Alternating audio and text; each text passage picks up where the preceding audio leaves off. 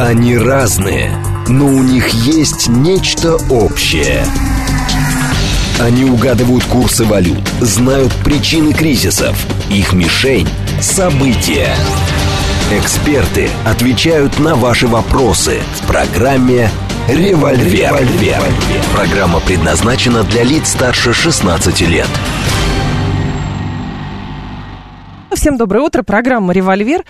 С нами у микрофона Евгения Волгина, с нами Алексей Зубец, директор Института социально-экономических исследований и финансового университета при правительстве. Алексей Николаевич, здрасте. Здравствуйте. Здравствуйте. Все, теперь звук есть, всех, всех видно, всех слышно.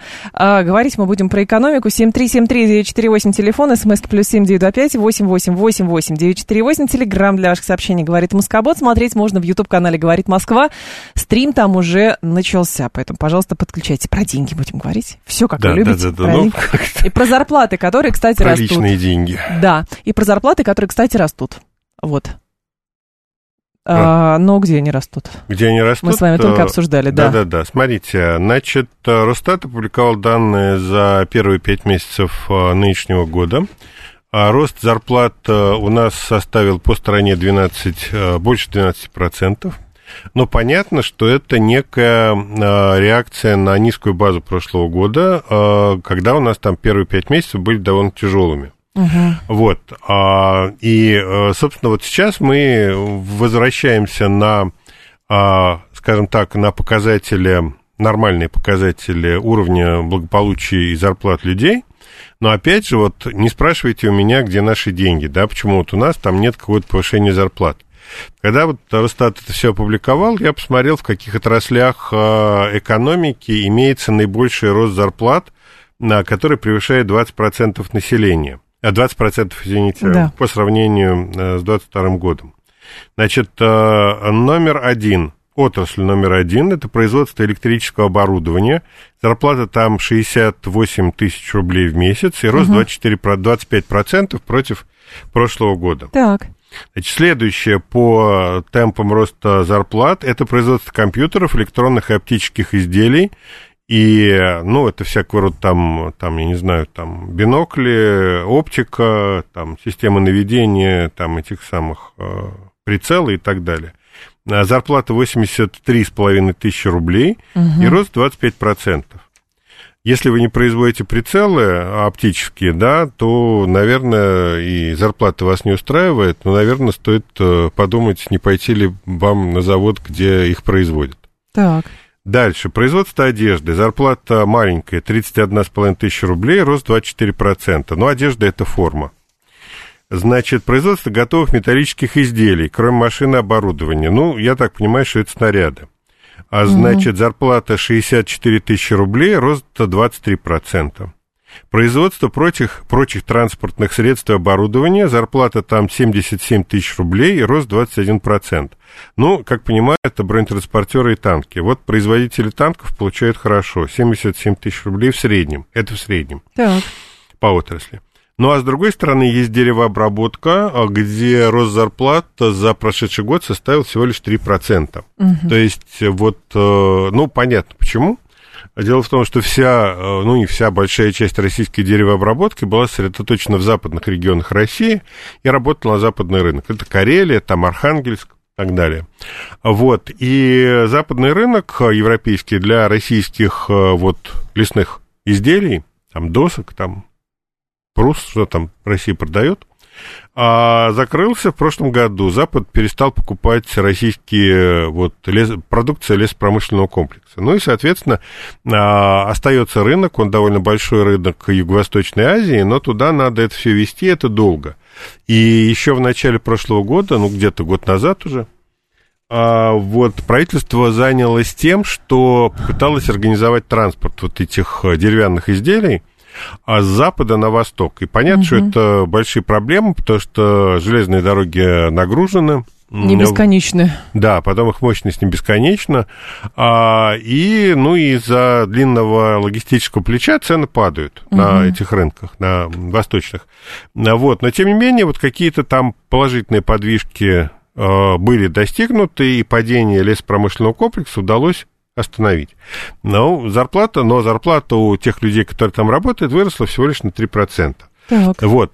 А что касается зарплат вообще, то понятно, что вот такая чрезвычайная экономика, ВПК, она является главным драйвером, там, двигателем роста зарплат, и э, зарплаты растут неравномерно по фронту, по всему фронту предприятий. Есть предприятия, где рост зарплат намного выше, и пример таких предприятий, вот, где это происходит, я назвал. Ну, а есть общий как бы фон как бы по стране в целом, там средняя температура по больнице, которая намного меньше, чем в этих отраслях. Но за счет вот быстрого роста зарплат в военно-промышленном комплексе и в тех отраслях, которые занимаются какими-то чрезвычайными проектами развития экономики, ну, вот экономика, вернее, зарплаты растут. Надеюсь, что вот это просачивание дальше должно начаться, то, что называется просачивание. По другим отраслям еще. Да. То есть люди, хорошо заработавшие на производстве, там, я не знаю, снарядов, угу. должны пойти в магазин и деньги потратить, и тогда вот э, отрасли, ну, производители, да, гражданской продукции, которые нужны там людям, которые просто вот там производят... производят вот эту военную продукцию, вот, то есть э, все отрасли экономики, которые обеспечивают нормальное жение, тоже должны как-то пойти вверх. И это просачивание угу. имеется, но, к сожалению, оно идет пока слишком слабо. Жорж пишет, что семьдесят семь тысяч хорошая зарплата, но при цене на автомобиль два-пять миллиона рублей статистика выглядит просто смешной. А здесь про покупательную способность же еще, наверное, стоит поговорить. Но хорошо, именно вот таких товаров, крупных товаров, как машина, квартира. Смотрите, что у нас с ценами на квартиры? Цены на квартиры в последнее время не растут. Ну, вернее, не то чтобы не растут, но там какого-то большого темпа роста... цен нет. Нет, да. А, имеется довольно серьезный приток потребителей, связанных с ипотекой. То есть люди берут ипотеку и идут покупать квартиры, но в любом случае это определенный сегмент, не очень большой, там всего рынка. Вот, потому что понятно, что там за ипотеку в России приобретается менее половины всей недвижимости. Вся остальная недвижимость приобретается просто за наличный расчет. Даже кредита. Так? Да, конечно. Никогда бы не подумал, честно говоря. Мне казалось, что уже все за ипотеку нет, продается. Нет, ничего подобного. Вторичный рынок, он живет в основном за счет наличных, угу. а на вторичный рынок, он намного больше, чем первичный. А капитан Джон говорит, я работаю на сайте услуги, зарплата была поднята где-то в феврале, сейчас услуги идут со скидками, и повышение в этом году больше не предвидится, хотя потихоньку все начинает дорожать. Ну, по факту, да. Ну, смотрите, инфляция у нас по году будет примерно семь процентов. Вот. Да, действительно, есть там товары, которые угу. начинают дорожать, но если вот брать в целом там, по корзине, то вот прогноз по двадцать третьему году это порядка семь процентов. Каких-то суперинфляционных скачков, прыжков, как в прошлом году, в этом году не предвидится. Вот. Что касается роста... ну, скажем так, в невоенных, не чрезвычайных отраслях экономики роста зарплат, да, действительно, это проблема. Потому что платежеспособный спрос, не сказать, чтобы уж прям очень велик, а вот э, спроса какого-то внешнего на продукцию российских тех же самых компаний э, ай ти, ну, он есть, но он, опять же, угу. сильно уменьшился, вот. То есть экспортные заказы на сегодняшний день перестали, ну, уже они уже перестали быть драйвером, главным драйвером роста. На сегодня да. главный драйвер роста – это расходы бюджета, которые там деньги, которые заливаются в разные сектора экономики, отсюда у нас есть какой-то вот рост. Но надо понимать, что расходы бюджета у нас, ну вот, они вот выросли в прошлом году, там, в первой половине этого года, и вот во второй половине этого года, скорее всего, бюджетные расходы расти не будут, а есть основания, что они будут просто снижаться. Потому да. что финансировать дыр, дыру в бюджете становится все сложнее и сложнее для Минфина. И м, с учетом того, что, опять же, с точки зрения Минфина, основные расходы уже профинансированы, и мы знаем, что большая часть расходов была профинансирована авансом в начале этого года, так вот этот главный мотор российской экономики в виде бюджетных расходов, ну, не сказать, чтобы он остановится, понятно, что не остановится, но а, набирать обороты дальше он больше не будет. И это, и здесь возникает вопрос относительно э, устойчивости роста. Да, мы вышли mm-hmm. на какое-то, э, на какие-то темпы экономического развития, но вот будем ли мы с этих вот сегодняшних темпов развиваться дальше, это и есть большой вопрос. И скорее нет, чем да. По двум причинам. Во-первых, ну, если брать вот безработицу, низкую безработицу и спрос предприятий на рабочие руки. По большей части на сегодняшний день предприятия так или иначе, ну, те, кого я знаю, да. уже решили свои проблемы с наймом персонала. Всех взяли. Да, кого надо взяли, да, там увеличили зарплату, там, угу. ну, в общем, как- как-то решили свои проблемы. Дальнейшего роста спроса на рабочие руки, скорее всего, не будет. То есть стабилизация произошла. Стабилизация, да. Безусловно, будет большое определенное количество людей, которые, ну, захотят пойти добровольцами. И, и, и в значительной степени ради денег, да?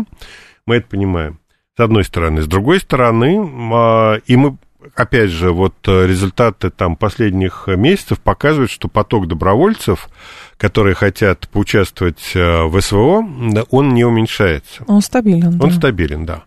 Вот, и насколько хватит этой стабильности дальше, ну, посмотрим. Но в любом случае, это, кстати, хорошая новость, вот то, что много добровольцев, это значит, что, скорее всего, ну, второй волны мобилизации может и не быть. И это не будет уже таким шоком для и экономики, для это как не будет это шоком, было. Да, и для угу. экономики это не будет шоком, потому что, ну, для общества в целом, ну, можно сказать, что с точки зрения гуманитарной, а вот эта частичная мобилизация, которая у нас была в прошлом году, ну, она прошла...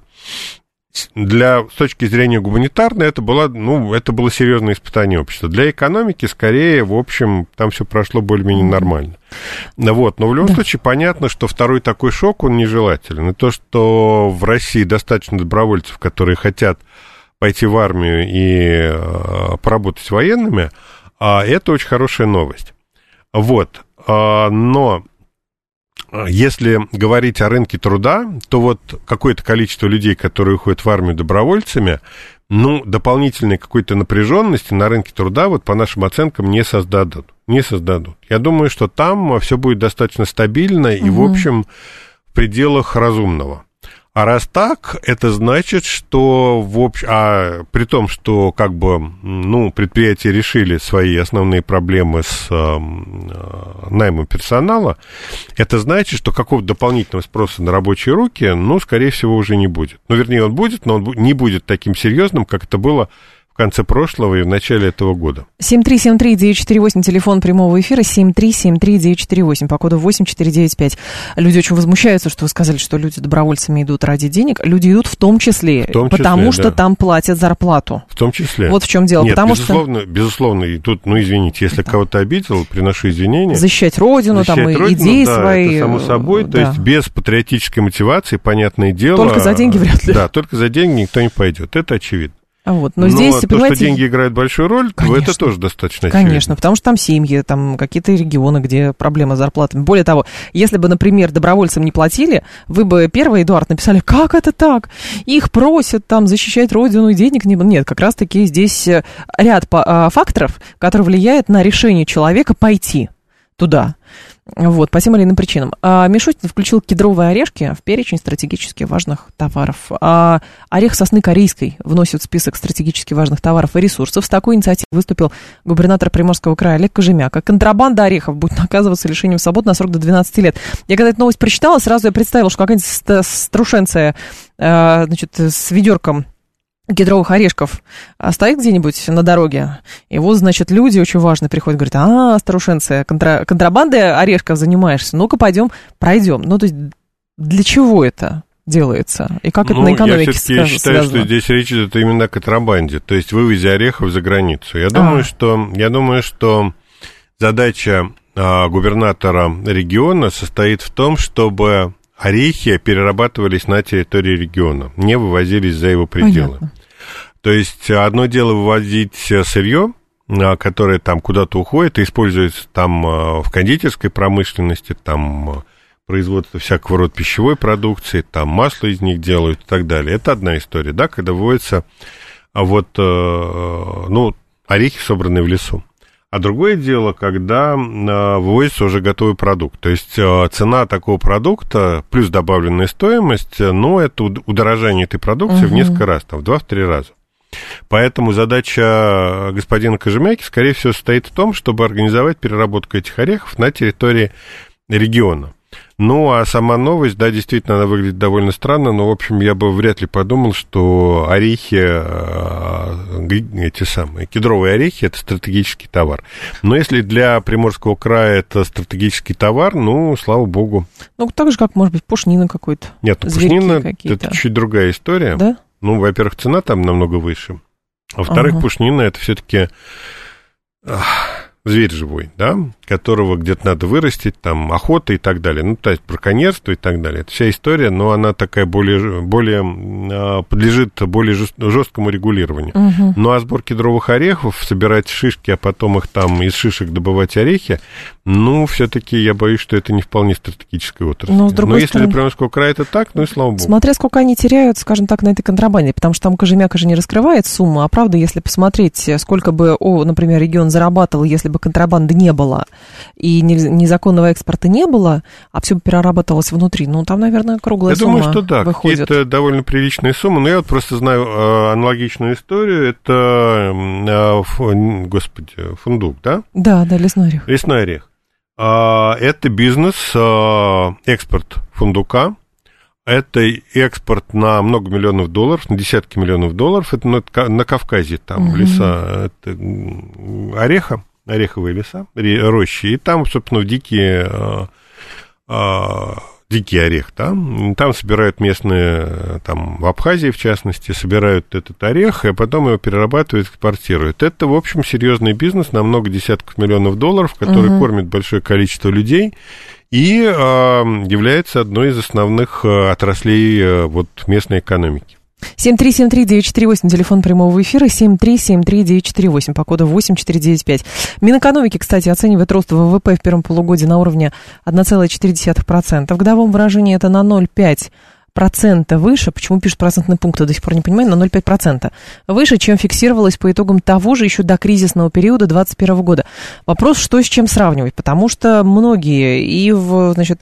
и финансовый блок, и, там, и депутаты, и кто угодно. Там Песков недавно тоже, кстати, говорил, что вот экономика выходит на плато, и как здорово, дальше будет только рост. Но вопрос, что с чем сравнивать, и самое главное, какова стратегия? Ну, действительно, все эти сравнения, они тут немножко хромают, потому что сравнивают с первым полугодием прошлого года. А первое полугодие прошлого года мы помним, что это был кошмар для российской экономики, ну... Первый квартал там в меньшей степени. Когда санкции валом вводили. Второй, третий, да. Второй, угу. третий квартал был очень тяжелым. А, поэтому сравнивать с прошлогодними показателями, это сравнивать с ямой, да, с провалом. И на фоне провала, понятное дело, любые результаты будут очень хороши. А, поэтому я бы сейчас воздержался от а, вот, победных реляций про развитие российской экономики, а посмотрел бы... на четвертый квартал к четвертому. То есть реально мы поймем, в какой степени российская экономика восстановилась, чего мы достигли, но в начале следующего года. Mm-hmm. Потому что, ну, сейчас, да, можно говорить... Ну, на самом деле, то, что сейчас можно делать, это сравнивать результаты не с двадцать вторым, а с двадцать первым годом. Так. Если по сравнению с двадцать первым годом мы имеем прогресс, рост, да, то тогда, да, действительно, это очень хорошо. Вот. Тем более, что двадцать первый год для российской экономики был очень удачным. Это было восстановление после двадцатого года.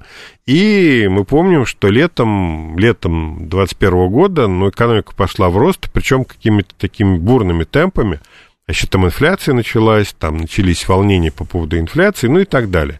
Но экономика развивалась быстро просто потому, что это было восстановительное движение после эпидемии ковида. Угу. Вот, поэтому если сейчас мы достигли показателей лучше, чем в аналогичный период двадцать первого года, то это, безусловно, серьезное достижение. Про ипотеку теперь можно забыть. одиннадцать целых семь десятых процента это кабала да грубо, говорит Алукарт.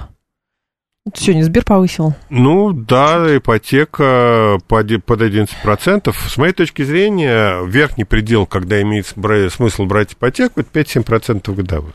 Это семь процентов, да? Mm. А все, что выше, ну, просто посчитайте, получается, что человек покупает одну квартиру для себя, а вторую квартиру для банка. И далеко не факт, что одну квартиру для банка, а может, полторы. Ну вот я в свое время тоже думал, взять мне ипотеку или нет, когда я посчитал, что мне надо купить там полторы, полторы квартиры для банка, помимо квартиры для своей семьи. Ну, я решил, что не надо. Да? Так вон нам не надо. А Юра Каменков говорит, у меня ипотека двенадцать процентов, но это вопрос, почему вы не рефинансировались. Другое дело, что ипотека, ипотечные ставки, они же плавают довольно серьезно. в зависимости от того, сколько доллар стоит. Поэтому, ну, сейчас поднимут, потом, может быть, стабилизируется ситуация. Это надо и просто смотреть условия, назад. смотреть условия, под которые взят ипотечный кредит, как рассчитывается ставка, есть ли там какие-то вот привязки к ставке Центробанка и так далее. Но двенадцать процентов это много, что могу сказать. Даже если человек за пять лет выплатит. Да какая разница? Главное, ну, да в любом случае высокие, высокие ставки. И, ну, я бы, вот, мое личное мнение, я бы не стал брать э, кредит под такие условия. С моей угу. точки зрения, довольно жесткие, я бы сказал, даже кабальные условия кредита. Но... Но если у человека какая-то очень жесткая ситуация и деваться некуда, то, ну, наверное, в каких чрезвычайных обстоятельствах такой, такой кредит можно взять. Но если мы берем кредит там длинный, там, на лет на двадцать, Угу. ну, нормальный кредит, ипотечный, это там кредит лет на двадцать пять. И он по двенадцать процентов годовых, но это чересчур. Чуть много получается. Конечно. Так, слушатель спрашивает, в контексте дефицита бюджета имеет ли смысл ввести монополию государства на производство и продажу алкоголя? Внезапный вопрос, честно говоря. Ну, по факту, монополия на производство алкоголя, она есть, потому что все спиртовые заводы, они, собственно, государственные. А у нас частных угу. вот, спиртовых заводов, то есть водку сами могут делать, но вот э, спирт сам производит э, вот, предприятия, которые принадлежат государству, по большей части. А вот, э, ну, если мы введем монополию на водку и поднимем ее цену там в два раза, чтобы получить какой-то доход, ну, как это было там в девятнадцатом веке, да. а, когда водка была монопольным царевым, да, там, продуктом.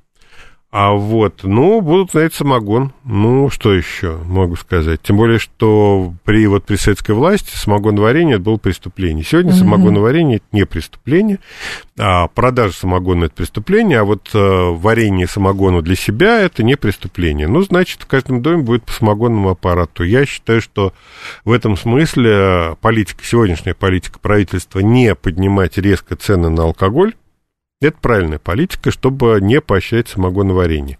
То есть, ну вот на одной из передач последних мы считали доходы населения и, среди прочего, считали его в водке. Так вот, если считать водки, то наши доходы выросли много, намного, угу. там, чуть ли не на сорок процентов, больше, по-моему. Так. А ровно потому, что цены на алкоголь растут медленнее, чем, ну, там, инфляция и реальный доход населения. А и за счет этого правительство добивается того, что самогон в нашей стране, если и варят, то мало, да, и паленый алкоголь левый, ну, им из-под полы не торгуют. Ну, вернее, торгуют, но в небольших объемах, и только там, вот там, где, где есть соседние страны, где водка дешевая. Есть такие у нас страны соседние. Вот, но в целом по стране этого нет. И, в принципе, таким образом, вот в связи с тем, что в алкоголе есть, ну, вот там, налоги, да, угу. достаточно высокие, за счет этого пополняется бюджет. Так что вводить монопольно высокие цены на алкоголь я бы не стал. А, так, мы снимали, тут про ипотеку люди взбудоражились, кстати, с темой ипотеки. Мы снимали за тридцать в месяц, взяли ипотеку под одиннадцать целых восемь на пятнадцать, платеж шестьдесят. Еще одна квартира, которую мы сами сдаем на, за тридцать, но она дальше от того места, где мы снимали, купили. У нас такой процент устраивает, но, конечно, хотелось бы меньше. Ну, кому-то и полтора процента хотелось бы. Смотрите, а делать? Если у нас да. высокая инфляция, то ставка двенадцать процентов это нормально. Ага. Но если это низкие, как бы вот низкая инфляция, это не так. То деньги очень дорогие становятся. Да. А, новости. Алексей Зубец с нами, директор Института социально-экономических исследований и финансового университета при правительстве. Мы продолжим через четыре минуты. Они разные, но у них есть нечто общее. Они угадывают курсы валют, знают причины кризисов, их мишень – события. Эксперты отвечают на ваши вопросы в программе «Револьвер». десять тридцать пять, столица, радиостанция «Говорит Москва». У микрофона Евгения Волгина. Мы продолжаем. С нами Алексей Зубец, директор Института социально-экономических исследований и финансового университета при правительстве. Стрим в Ютубе тоже у нас продолжается. Канал «Говорит Москва». Пожалуйста, подключайтесь. И наши слушатели пишут так очень много. Во-первых, товарищи, не забывайте, что у нас есть прямой эфир, и мы с вами что можем делать? Мы с вами можем разговаривать. разговаривать. Вы нам по телефону звоните семь три семь три девять четыре восемь по коду восемь четыре девять пять, а Алексей Николаевич, соответственно, отвечает на ваши вопросы животрепещущие. Вот про ипотеку был животрепещущий вопрос. Так, Финист еще про самогон Говорит, свой получается намного дешевле. Понятно. Так, давайте без пропаганды. Нет, нет, смотрите, он может получается да. намного дешевле, но это, во-первых, хлопотно, во-вторых, надо уметь его делать. Вдохновение чтобы... нужно, опять да, же. Да, да, да. Вот надо знать Понимаете? рецепты, там, вникать в, в тонкости технологии, и далеко не все это готовы. Это Те... как говорят про, прошу прощения, как говорят про огород. Зачем мне, значит, покупать, я на огороде все сделаю. Но в итоге иногда получается, что купить дешевле, чем на огороде вырастить. Ну, не так С учетом трудозатрат. Вот, да. да, поэтому, ну, Ну, собственно, поэтому у нас и как бы народ в последнее время, уровень потребления самогона в нашей стране в последнее время падает. И это хорошо. Ага. А, так, давайте про еду поговорим, потому что она дорожает, и на этом фоне сейчас разворачивается новая политическая кампания против Российской Федерации из-за того, что Россия вышла из зерновой сделки. То есть смысл в чем, что американцы говорят, что Россия вышла из зерновой сделки, и цены пошли на зерно вверх, и, соответственно, нужно что-то сделать, чтобы там Африка не погибла от голода, что-то такое. Но это вот прямая такая, довольно топорная, но... логика с их стороны. По сути, что на рынке еще происходит? Что мировые цены на продовольствие в июле несколько выросли после снижения в предыдущие два месяца. Это продовольственная организация ООН, говорит, Фау, да. да, ФАО. Так, в июле наблюдалось резкое повышение индекса цен на растительные масла. Первый прирост после семи месяцев снижения. Подсолнечное масло, пальмовое, соевое, рапс. И тут еще про что? Ну и про зерно, конечно, и про рис. Да. Смотрите, вот тем, кто считает, что Россия кормит мир, хочу сказать следующую вещь. Значит, по итогам двадцать второго года мировой рынок продовольствия в мире в целом составил больше двух триллионов долларов. два триллиона долларов.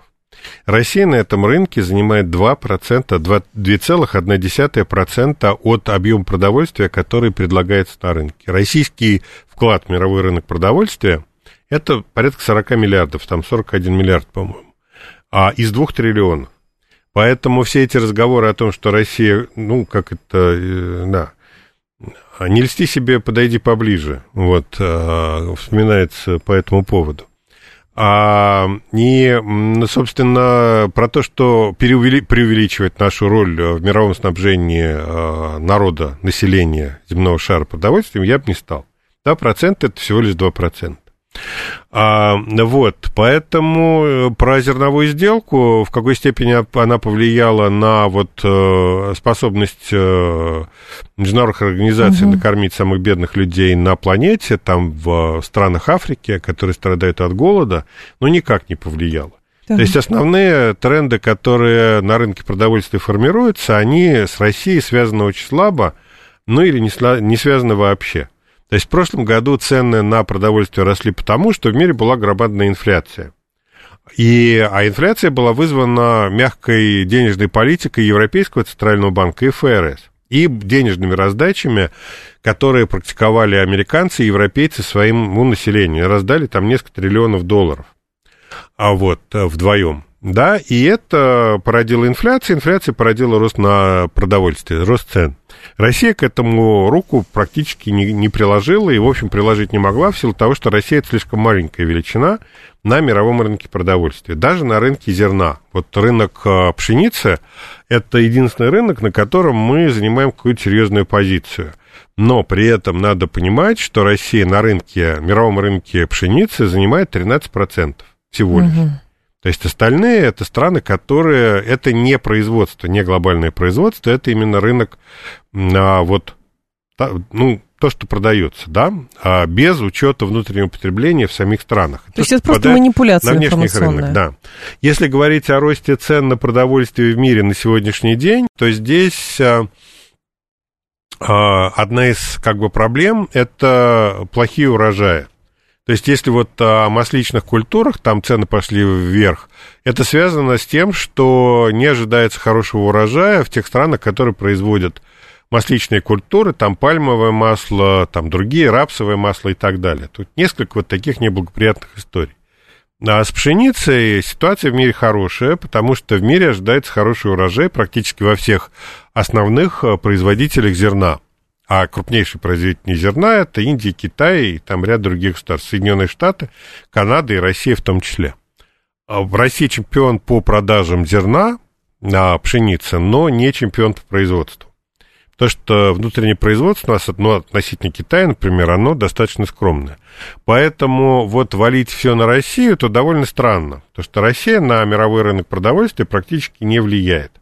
Если говорить о вот, зерновой сделке и выходе России из зерновой сделки, ну, во-первых, у Украины остаются другие варианты экспорта зерна там, по суше через Европейский Союз, а во-вторых, в этом году у России будет хороший урожай зерновых, угу. Есть остатки прошлого года, и покрыть вот недостачу, вызванную прекращением зерновой сделки, Россия просто может за счет внутренних ресурсов. Поэтому на рынок вот, ну, как бы в целом выход России из этой вот сделки никакого влияния не оказал. Если говорить о странах Африки, то они страдают не от недопоставок украинского зерна, они страдают от, просто от высоких цен на продовольствие в мире. Потому что есть страны богатые, есть бедные. Вот. И просто, ну, при низких уровнях доходов купить продовольствие многие себе не могут. А те страны, которые вот реально голодают, там это Судан, там есть проблема с продовольствием в Эфиопии. Ну, во-первых, есть международные спонсоры, которые помогают им преодолеть эти проблемы, но, а с другой стороны... Мы есть... самим отгружаем бесплатно еще. Да, есть вот то, о чем говорил президент Путин, бесплатные поставки России этим странам для того, чтобы избежать mm-hmm. голода. семь три семь три девять четыре восемь, давайте вас послушаем. Наденьте, пожалуйста, наушники, будьте добры. Алло, добрый здрасте. День, Сергей да, Алексеевич, пожалуйста. Вот мы сейчас все больше говорим, что надо проводить международные расчеты в национальных валютах, исключая доллар и евро. Так. Скажите, вот такой, как сейчас, рубль, он может быть платежным средством в международных расчетах? Кому нужен рубль, который может менять свой курс за один день на десять-двадцать процентов? Спасибо. Нужен. Кому? Точка. А кому не важно. Нет, ну почему? Есть страны постсоветского пространства, которые производят расчеты в рублях. А есть э, взаимные расчеты в рублях странами вне, да, вне э, вот, э, бывшего Советского Союза. Ну, есть, насколько я знаю, определенная доля расчетов в рублях, которая идет там с Турцией, с Китаем. Вот, но вы правы в том, что, конечно же, рубль пока не годится для того, чтобы быть полноценной международной валютой, с одной стороны. С другой стороны, ничто не мешает... провести тот же самый фокус, который в свое время там еще при советской власти провели в рамках СЭФ, когда появился да. золотой оборотный рубль, привязанный просто к золоту. Да? Привязать э, рубль для международных расчетов к золоту Россия вполне может, потому что, во-первых, у нас большие запасы золота, а во-вторых, мы золотодобывающая страна. То есть, во-первых... То есть, внутри у нас будет фантик какой-то, а снаружи ну, будет... Я бы не сказал, что это фантик, да. Это в любом случае деньги, которые чего-то стоят, и на которые можно много чего купить, и которые ага. принимают за, за пределами России. Другое дело, где там... Ну, а, потом, а потом, опять же, смотрите, есть карта МИР, которая рублевая, которую принимают, опять же, во многих странах мира. Так. Вот, и, значит, ну, расчеты ведутся в рублях, которые потом конвертируются там в какую-то валюту другую, интересную тем угу. людям, которые там получают рубли. То есть говорить о том, что рубль никому не нужен, я бы не стал. Да, действительно, рубль достаточно волатильная валюта, в этом его преимущество, в этом его недостаток, но если мы говорим о рубле как международной валюте, мы можем придумать, например, привязку к рубля к золоту по определенным операциям. семь три семь три девять четыре восемь, мы слушаем вас. Здравствуйте, алло, пожалуйста. Здрасте. Здрасте. А, а вот подскажите, пожалуйста, да. вот Лисовский приходил. Так. Вот, и он, у него все повышение цен, там, семьдесят пять процентов, восемьдесят пять процентов, говорит, невозможно это, что Центробанк делает. А профессор, уважаемый, приходит, у него инфляция семь процентов. Нет, Лисовский вот говорил, меня... подождите, Лисовский, я да. поняла, о чем вы говорите, но Лисовский говорил не про инфляцию восемьдесят пять процентов, а про то, что на отдельные категории, например, удобрения, там оказывается, что рост такой. Мы же здесь говорим про общую инфляцию, вот о чем речь. Ну, разумеется, есть вещи, там запчасти для грузовиков да. западные, они подорожали в разы. Ну, потому что они официально не ввозятся, а их можно там по параллельному импорту через какие-то там козьи тропы как-то затащить в страну. Uh-huh. Но понятно, что какие-нибудь там фильтры для грузовиков, они, воздушные фильтры, они подорожают кратно. Но это не значит, что все в нашей стране подорожает Конечно. Кратно. Исламский банкинг нас спасет, хитрый лис говорит. Не спасет. Не спасет исламский банкинг. Не спасет. И, и точка. Слушаем вас, здравствуйте. Алло. Добрый день. Здрасте, пожалуйста, да, Петр. Смотрите, на такой вот вопрос по зерну, которое предоставляется Африке бесплатно, да? Да. Почему наше как бы руководство не особо беспокоится о российском населении, да? Почему бы не сделать э, так, чтобы как бы вот основное, ну, основные затраты, допустим, курятина, свинина, говядина, это корма. Почему бы тому же Мираторгу не продавать, не продать это зерно со скидкой там, допустим, пятьдесят процентов и обязать их держать там цены там в магазинах, э, ну, как угу. бы на более низком уровне, чем бы. Чем а за границей это... продавать как хотите. Ну, примерно так, да? А за границей продавайте как хотите. Понятно. Принято, Петр, спасибо. Смотрите, если мы наших аграриев обяжем продавать свою продукцию по демпинговым ценам, установим низкие цены на зерно на внутреннем рынке, угу. эти аграрии а, либо разорятся там через год, а может, некоторые быстрее, либо, либо придут в Минсельхоз и скажут, давайте нам дотации, а, а, давайте нам вот некие средства для того, чтобы мы компенсировали потери при продаже там. Ну, это та же самая история, что с бензином называется в нашей... как бы практики демпфером, да, когда правительство дотирует э, нефтяные компании, чтобы они продавали бензин на рынке по низким ценам, относительно да. низким, чтобы удерживать цены на бензоколонках. Вот, тогда, значит, если правительство на это соглашается, значит, откуда надо изыскивать эти деньги, которые добавлять аграриям. И тогда они придут к производителям, к тому же Мираторгу, и скажут, что тебе вот дают возможность покупать зерно со скидкой, ну, пожалуйста, заплати налоги больше. Для того, чтобы вот у тебя растут быстро продажи, заплати с этого налоги. И деньги будут передаваться от там Мираторга этим самым производителям аграриев. То есть mm-hmm. государство по факту в данном случае берет на себя рыночный механизм, там невидимая рука рынка становится видимой. Там и сидит э, в Министерстве сельского хозяйства, да, на, на Сухареве, где там оно сидит, на Садовом кольце. На Садовом кольце, ага. Вот, и какой в этом смысл? Проще оставить эту историю э, вот... рыночным силам, рыночным механизмам, пусть они там между собой договариваются. Государство регулирует цены внутри на зерно, вводя вывозные пошлины, вот у нас, которые сейчас действуют. То есть продать зерно за границу по высоким ценам российские производители не могут. За счет этого они вынуждены продавать зерно со скидкой на комби-корма, на тому же Мираторгу, но по более низким ценам. Угу. Вот, собственно, так это работает.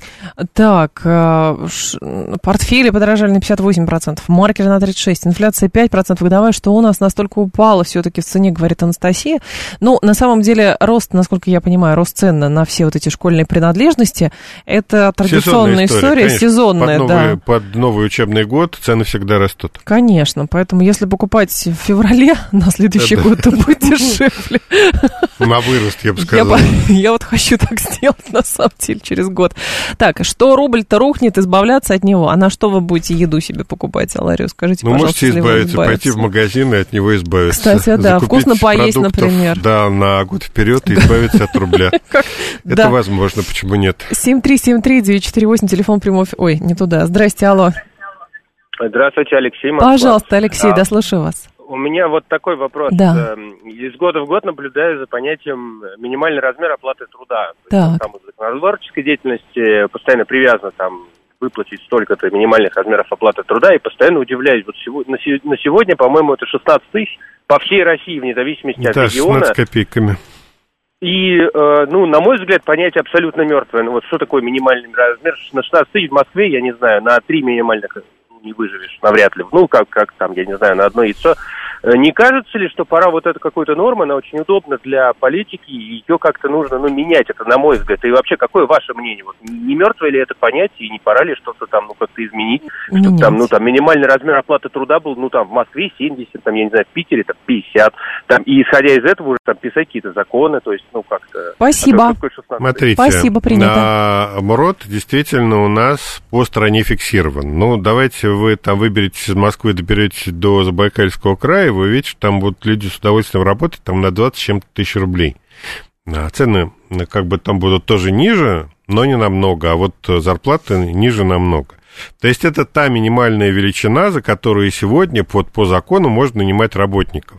Понятно, что в Москве за МРОТ никто не будет работать, в Москве будут работать за два-три МРОТа, но это mm-hmm. уже, а, как бы это сказать, там... А, забота рынка труда. Вот. А что касается значения МРОТа для страны, что это прежде всего, ну, во-первых, социальное значение, то есть чтобы люди не умирали с голоду, да, вот, ну, шестнадцать тысяч рублей это то, что там не даст вам шоковать, но с голоду вы не умрете.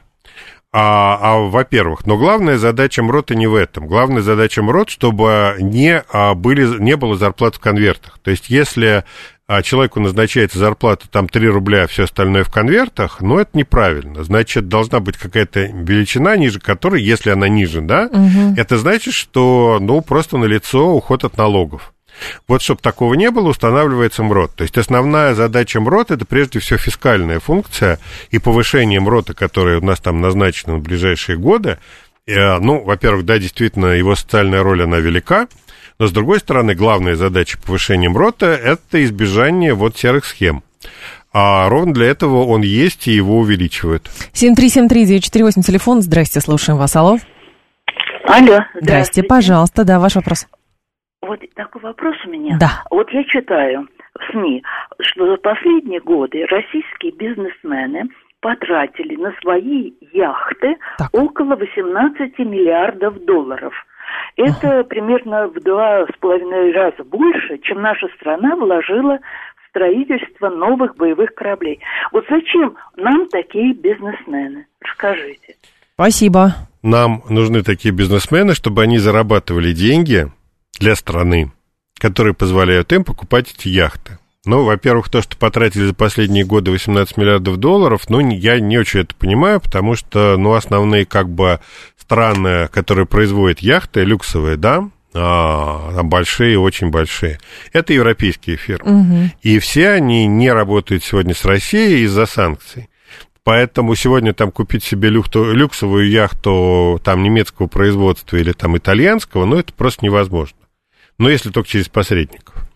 Во-вторых, где ее держать? То, что в западных портах, опять же, на деньги и на яхты российских бизнесменов накладывают санкции. Да. И знаю там ни одного а, крупного предпринимателя, которые просто там оказались без а, своих водных там транспортных средств, просто угу. потому что они арестованы, стоят где-то на Западе. Вот, поэтому вот. А с другой стороны, нам нужны предприниматели, которые могут реально зарабатывать очень много, потому что если он зарабатывает миллиарды долларов, это значит, что его бизнес очень успешен.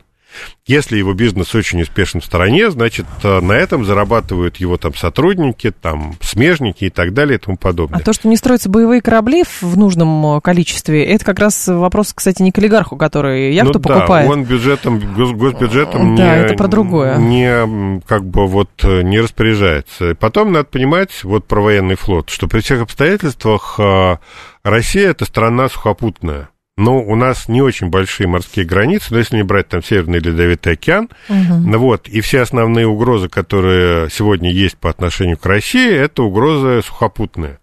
Вот, поэтому, в отличие там от Китая или Соединенных Штатов, которые вкладывают большие деньги во флот, ну, действительно, в условиях ограниченности бюджетного финансирования на протяжении многих лет флот финансировали в меньшем объеме, чем перевооружение сухопутной армии. Да, это правда. Ну, просто да. потому, что деньги пошли на сухопутную армию. Так более того, здесь же вопрос не только к боевым судам, к кораблям. Здесь же вопрос еще как раз к танкерам, к каким-то баржам, к, ко всему, вообще к любому флоту, и гражданскому, и военному.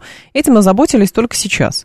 Вот, поэтому и, ну, хорошо, где-то что-то строится, где-то, может быть, будет побольше строиться. Нет, вот взять эти яхты и олигархов и переделать их в военные суда, это была бы, конечно, хорошая идея. Под прикрытием. Да-да-да, и они бы плавали по всему миру. И наводили бы ужас.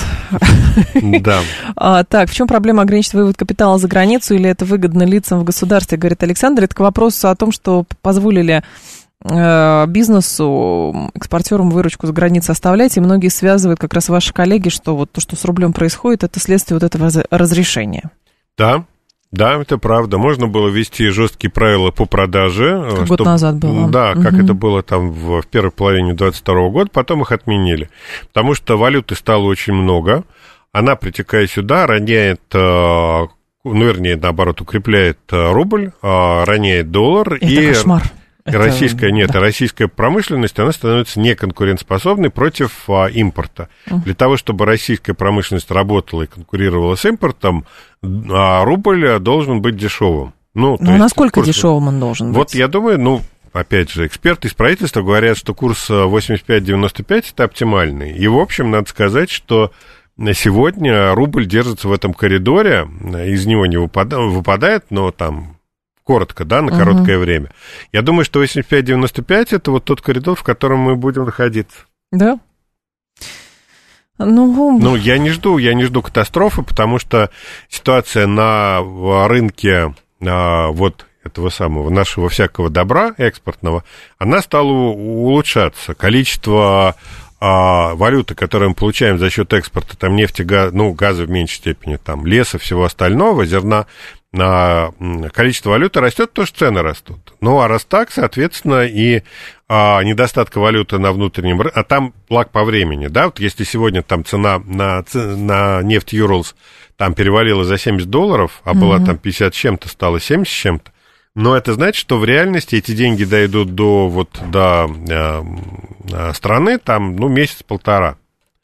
А вот, ну и, значит, эти деньги будут поддерживать стабильность рубля, не дадут ему упасть. Промышленное производство в Германии еще снижается второй месяц подряд. Стат управления ФРГ сообщило об этом. Это про что? Это про то, что у них депрессия, кризис. Да? Да. И, и, и как? Да дальше? никак, никак. Смотрите, значит, если мы говорим об американской экономике, то там, скорее всего, никакой депрессии не будет. Ну, вернее, будет, но как бы замедление роста. Но пока что мы не видим в Соединенных Штатах никаких серьезных признаков кризиса. Если говорить о еврозоне, там ситуация намного хуже, потому что там топливо дешевле. Америка хороша тем, что там большое... Ну, она чемпион мира по добыче нефти, выше, чем в Саудовской Аравии у них добыча, ну и газа у них много. И за счет этого внутреннее производство, они чувствуют себя хорошо, потому что внутренняя цена на газ, на нефть, она ниже, чем вот, угу. мировая. Вот, особенно на газ. А, а в Европе этого нет ничего. Поэтому европейская тяжелая промышленность, которая требует большого количества там топлива, она будет, естественно, деградировать. Американцы, ну, скорее всего, выплывут. А вот если говорить о, о ситуации в, в Европе, в еврозоне, то, скорее всего, там во второй половине года будет депрессия.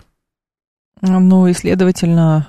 Ничего не будет. Ничего. На нас это никак не повлияет. Ну, мы вообще с Европой никак не торгуем больше ну, практически. Да, поэтому. Во-первых. А во-вторых, ну, если говорить о поддержке, финансовой поддержке Украины, то она не изменится. Ну, вернее, она будет падать, эта поддержка. То есть в следующем году поддержка будет сокращаться. Просто потому что...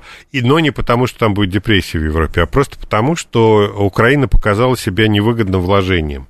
Несмотря на те колоссальные вложения, которые сделали европейцы и американцы в Украину и в военном плане, и в общеэкономическом, Украина ничего не добилась на фронте и не смогла победить. А раз так, количество денег, которые они будут получать, будет сокращаться. Но это никак не связано с депрессией. У нас минута остается, но слушатель тут настаивает. Значит, так, невозможно настроить рынок без прогрессивной шкалы. Нет ни одной развитой страны без прогрессивной шкалы налогообложения. Можно настроить рынок без прогрессивной шкалы. Ну, у нас сейчас есть рынок и нет прогрессивной шкалы. Но насколько он эффективен? Наш он рынок? Вполне эффективен. Да? Нет, что значит нельзя настроить? Нет, смотрите, если у нас будут расти социальные расходы, там вот как в Европе, почему в Европе прогрессивная шкала? Потому что там высокие а, потребности государства в деньгах для того, чтобы финансировать социалку. Угу. Но у нас каких-то таких вот безумных социальных программ нет. Поэтому вполне можем обойтись без прогрессивной шкалы. А, так, здесь еще слушатель наш говорил, что получается, что план правительства конкурировать не с помощью повышения автоматизации и роботизации, а конкурировать понижением заработной платы с учетом того, сколько стоят сейчас деньги. Но зарплата у нас повышается, поэтому я бы не сказал, что правительство отказывается от роботизации и автоматизации. Алексей Зубец был с нами, директор Института социально-экономических исследований и финансового университета при правительстве. Алексей Николаевич, спасибо, ждем снова.